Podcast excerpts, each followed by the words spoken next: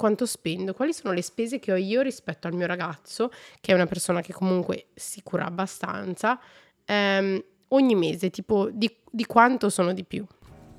Vi siete mai chiesti cosa succede quando ci concediamo il permesso di essere vulnerabili e raccontarci senza giudizio?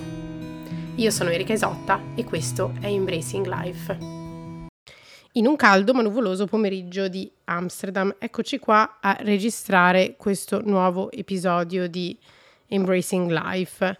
Um, oggi, appunto, essendo luglio, uh, mi sono trovata a fare una riflessione che in realtà è da un po' di tempo. Sapete quando avete tutti quei pensieri sconnessi che piano piano cominciano a farsi strada e formano poi un, una riflessione complessa. Ecco, penso di essere arrivata questa settimana alla riflessione complessa, eh, ma in diversi modi avevo già, diciamo, cominciato a mettere insieme i pezzi eh, o a trovare dei piccoli, insomma, dei piccoli briciole sul percorso.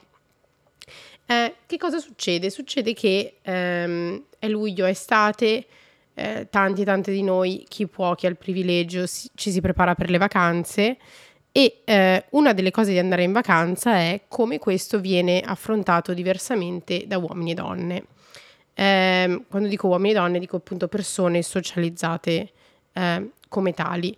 Eh, in questo senso che cosa succede? Succede che eh, lo scorso weekend, tra l'altro questa ve la devo raccontare perché è stata una delle esperienze più assurde della mia vita, Um, ero ad un compleanno su una barca, perché qui su Amsterdam si fa tutto sulle barche, sui canali, eccetera. E abbiamo fatto questo compleanno affittando una barca con una ventina di amici, compleanno di una mia amica, e eh, comincia a un certo punto a esserci una tempesta. E quindi non vi dico pioggia, ma proprio tempesta. Quindi cominciano a esserci fulmini, lampi, tuoni. Adesso io spero che mia mamma non stia ascoltando questo episodio. Se lo sta ascoltando, insomma, sa che sto bene, è passata una settimana, però è stato un momento abbastanza pauroso e ehm, eravamo in mezzo all'acqua, che è l'ultimo posto dove vuoi essere quando c'è un temporale di questo tipo, eh, una tempesta appunto, e infatti siamo rimasti per 20 minuti o 40 minuti, non ricordo adesso, sotto un ponte ad aspettare che, la, eh, che tutto finisse.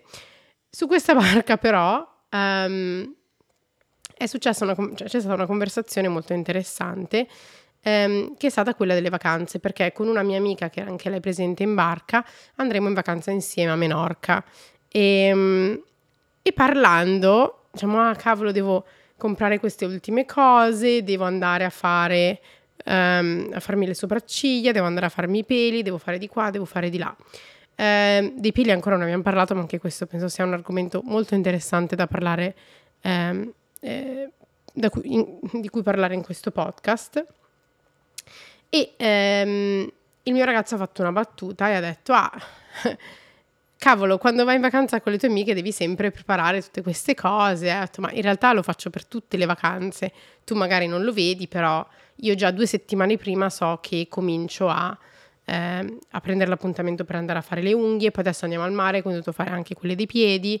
Um, I capelli magari stagliano a fine estate perché poi si rovinano eh, nel percorso dell'estate, eh, si va magari a fare un, una pulizia del viso un tot di settimane prima perché se poi devi prendere il sole, eh, insomma non vuoi averla appena fatta, insomma ci sono tutte queste regole, tutto questo mondo, eccetera, che piano piano appunto come donne o persone socializzate come tali ci viene eh, inculcato, cioè quando è che io mi sono svegliata e sapevo tutte queste cose, non le sapevo, questa è una cosa che è stata costruita, un input che è stato dato dall'esterno come alla fine tutto ciò che siamo. E questa è un'altra riflessione che ho avuto stamattina. Um, quando sono andata a recuperare la bici, perché cosa succede? Che tu vivi ad Amsterdam e hai una bici, quindi magari la sera esci spe- pensando e che ah non bevrò tanto, quindi tornerò a casa in bici. Quindi sono andata a 20 minuti di distanza, che è praticamente l'altro lato della città, e questo è quanto più lontano si possa arrivare ad Amsterdam, sono 20 minuti di bici, e ho lasciato la bici l'altra sera perché eh, non ero nelle condizioni di poter eh, diciamo, guidare per tornare a casa e ho preso un Uber. E quindi oggi sono dovuta andare a riprendere la bicicletta e questa cosa ovviamente capita spesso, cioè non pensate che sia la prima volta. Quando esco con la bici di sera, che è una cosa che ormai non faccio quasi più, eh, poi mi scoccio sempre perché la vado a riprendere tipo uno o due giorni dopo, quindi intanto resto senza bici e mi serve magari per le cose più corte che sto facendo eh, in quel momento. Però, insomma, che cosa succede? Stamattina vado a riprendere la bici, sto ascoltando un podcast e un nuovo podcast che è diventato, non vorrei dire il mio podcast preferito, ma un podcast che mi piace sicuramente tantissimo, eh, che si chiama Almost Adulting di Violetta Benson. Um, e eh, come l'ho trovata perché ha intervistato Adelaide Kane, che è eh, un'attrice um, che ha, è stata la lead nel telefilm serie Rain eh, su Mary Queen of Scots che mi è piaciuto tantissimo e que- questa attrice mi piace molto, quindi è così che sono finita su questo podcast. Oggi stavo ascoltando il decimo episodio perché ovviamente io non conosco eh, i limiti, quindi quando poi entro in fissa con una cosa che sia per esempio cibo, podcast, serie tv, comincio ovviamente a fare binging e dico ovviamente perché per la mia persona, ovviamente, ma ovvi- ovviamente non è ovvio, ovviamente non è ovviamente. Um, e praticamente che cosa succede? Succede che stava intervistando una persona che dice I am e dice il suo nome, fa, boh, penso che questo sia abbastanza.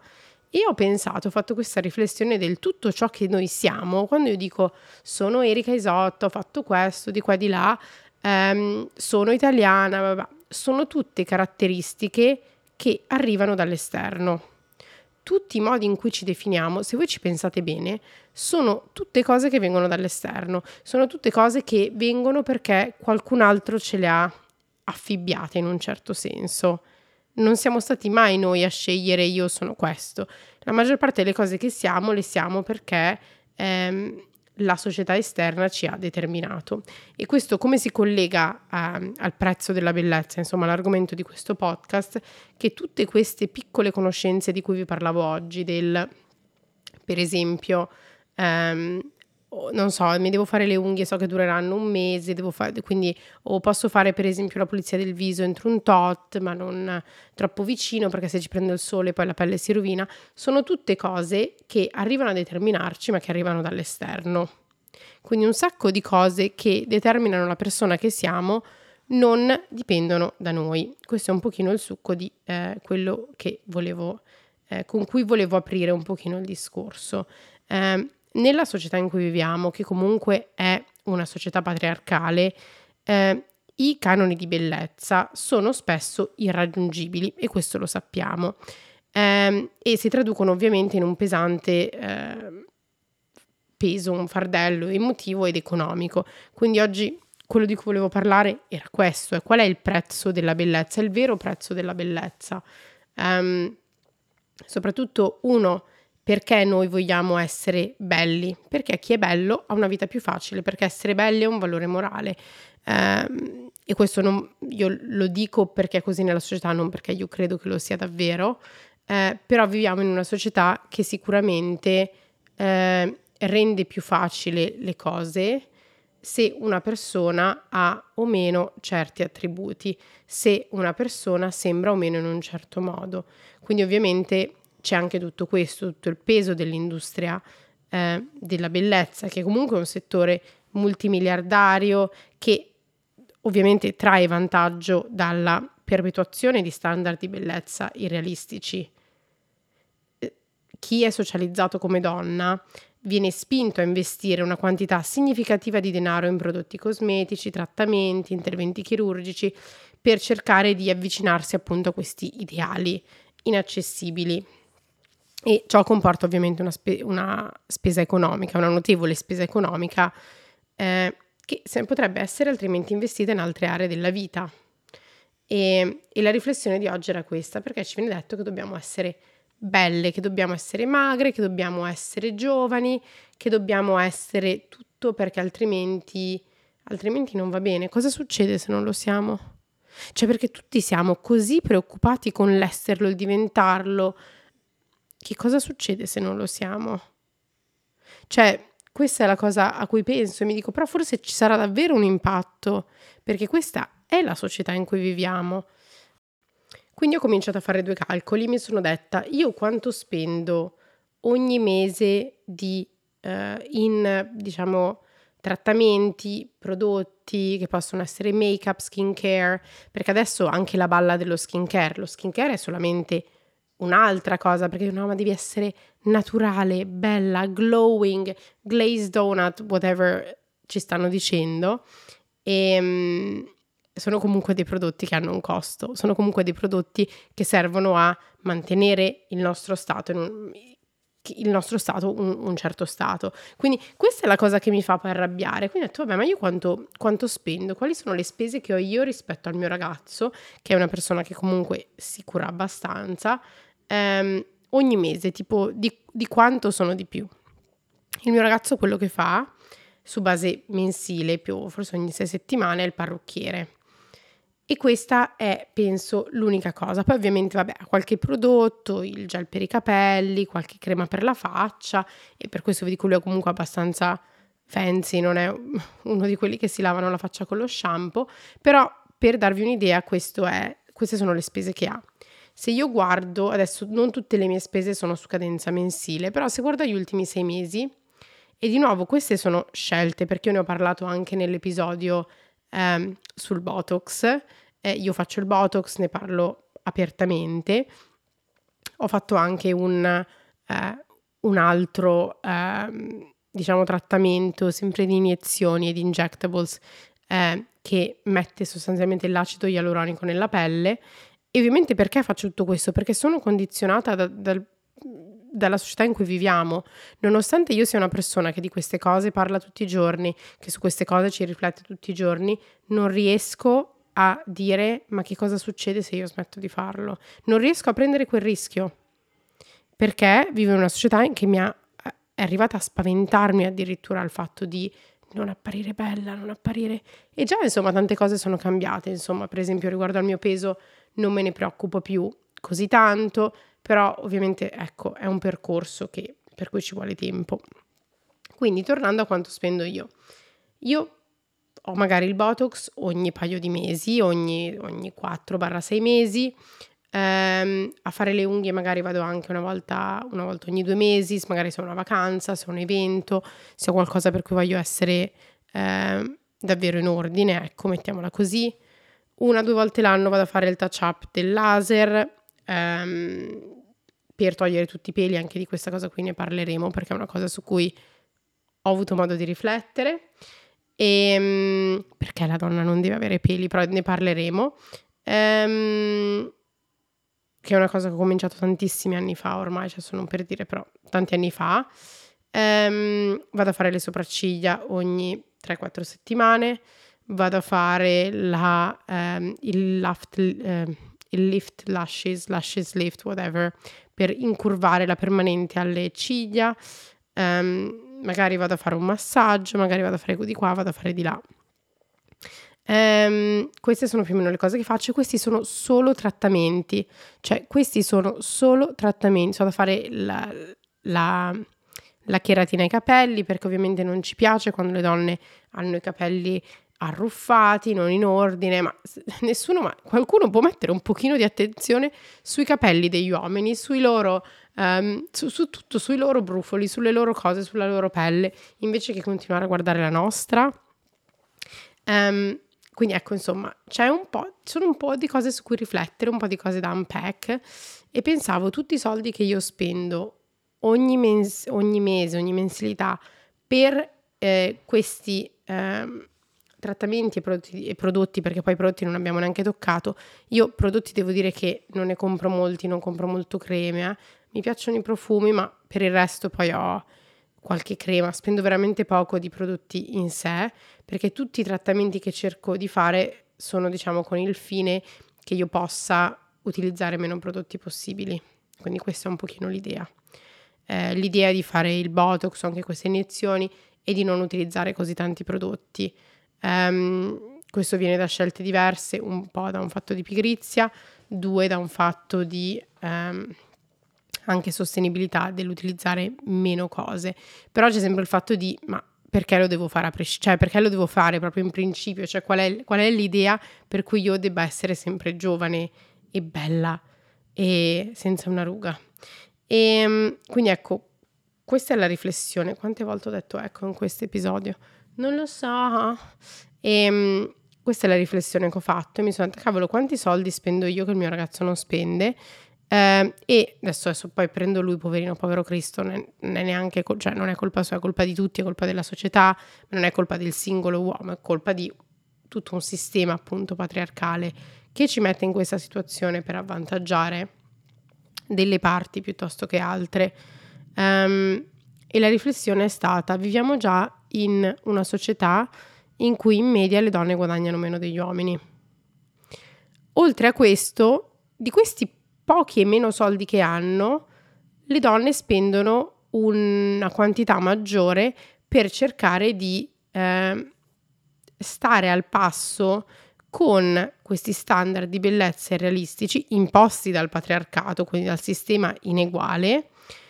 Le donne quindi sono spinte a investire una quantità significativa di denaro in prodotti, trattamenti, interventi chirurgici per cercare di avvicinarsi a questi ideali inaccessibili e questa spesa economica una persona socializzata come uomo non ce l'ha o non ce l'ha a questo punto e soprattutto siamo, cioè, viene fatta a partire da una situazione di partenza diversa.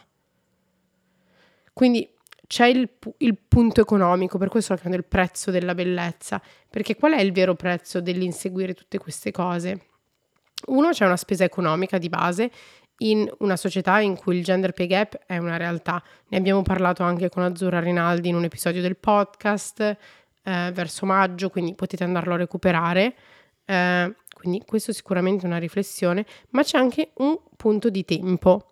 Io sostanzialmente do qualcosa con cui tutte le persone, donne o socializzate come tali, hanno, cominciano a occupare il loro cervello e i loro pensieri. Quindi invece di pensare che, ah, chissà, io non dovrei occuparmi di queste cose, siamo tutti e tutte, tutte, tutte, ossessionate con questa ricerca della bellezza, con questo um, cosa. E questa cosa prende talmente tante energie, umore, ha un impatto su chi siamo, cosa diventiamo, che ci toglie anche il tempo. La ricerca della perfezione estetica richiede attenzione costante all'abbigliamento, al trucco, alla forma fisica, alla cura della pelle. Questo tempo potrebbe essere utilizzato per perseguire obiettivi di qualunque natura, adesso non voglio dire professionali perché di nuovo oltre a finire nel sistema patriarcale finiamo in quello capitalista, però eh, educativi, per il proprio benessere psicologico, una buona self-care, ma self-care che non è che mi metto la maschera così avrò la pelle giovane, perché questa non è self-care. Self-care, non lo so, una camminata nella natura semplicemente perché così mi tranquillizzo, sono in pace con me stessa. Um, l'impegno richiesto per soddisfare tali standard di bellezza impone alle donne una doppia fatica nella conciliazione tra vita personale e professionale. Perché l'altro ragionamento che ho fatto in questo periodo era proprio, oltre, e, viene sempre dalla conversazione sulla barca, era sempre, ma cavolo, ma vi rendete conto del tempo che spendiamo mentre dovremmo fare anche altre cose? Cioè, oltre a prenderci soldi, tutti questi trattamenti, perché adesso stavo pensando solo ai trattamenti, prendono tempo. Cioè, io in queste due settimane avrò fatto almeno, non so, avrò non solo fatto perché pianificato, perché stanno ancora accadendo, 6-7 ore di appuntamenti. È tantissimo tempo in una settimana di 168 ore. Un altro impatto sicuramente del prezzo della bellezza è il costo psicologico.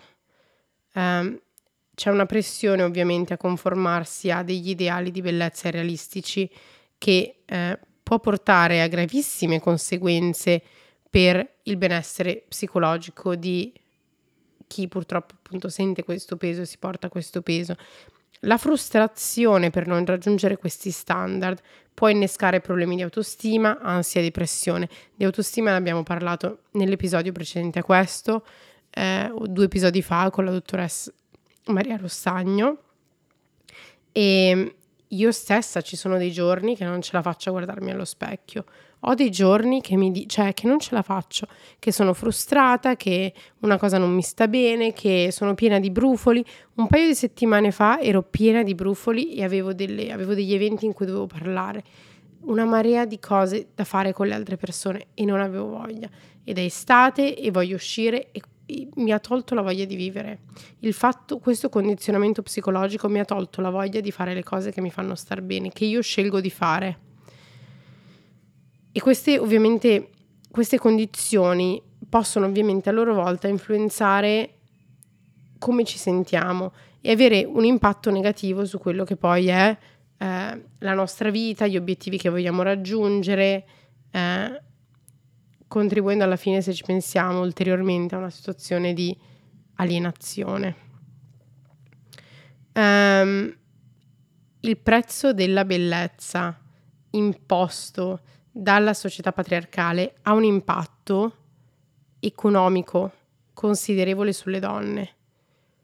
Il perseguimento di questi canoni di bellezza contribuisce alla perpetuazione del gender gap in tantissimi modi, perché prima di tutto le donne spendono una quantità significativa di denaro per prodotti e servizi di bellezza, riducendo così le loro risorse finanziarie disponibili per investimenti, risparmi, eh, sviluppo, eccetera, eccetera. Inoltre, quest'enfasi sulla bellezza e l'apparenza può portare a una valutazione basata solo sull'aspetto fisico e eh, creando anche barriere per l'avanzamento stesso delle donne. Perché cosa succede? Che una donna deve occuparsi di sé, ovviamente, però appena lo fa viene considerata vanesia, viene considerata narciso, viene cons- quante cose ho sentito crescendo.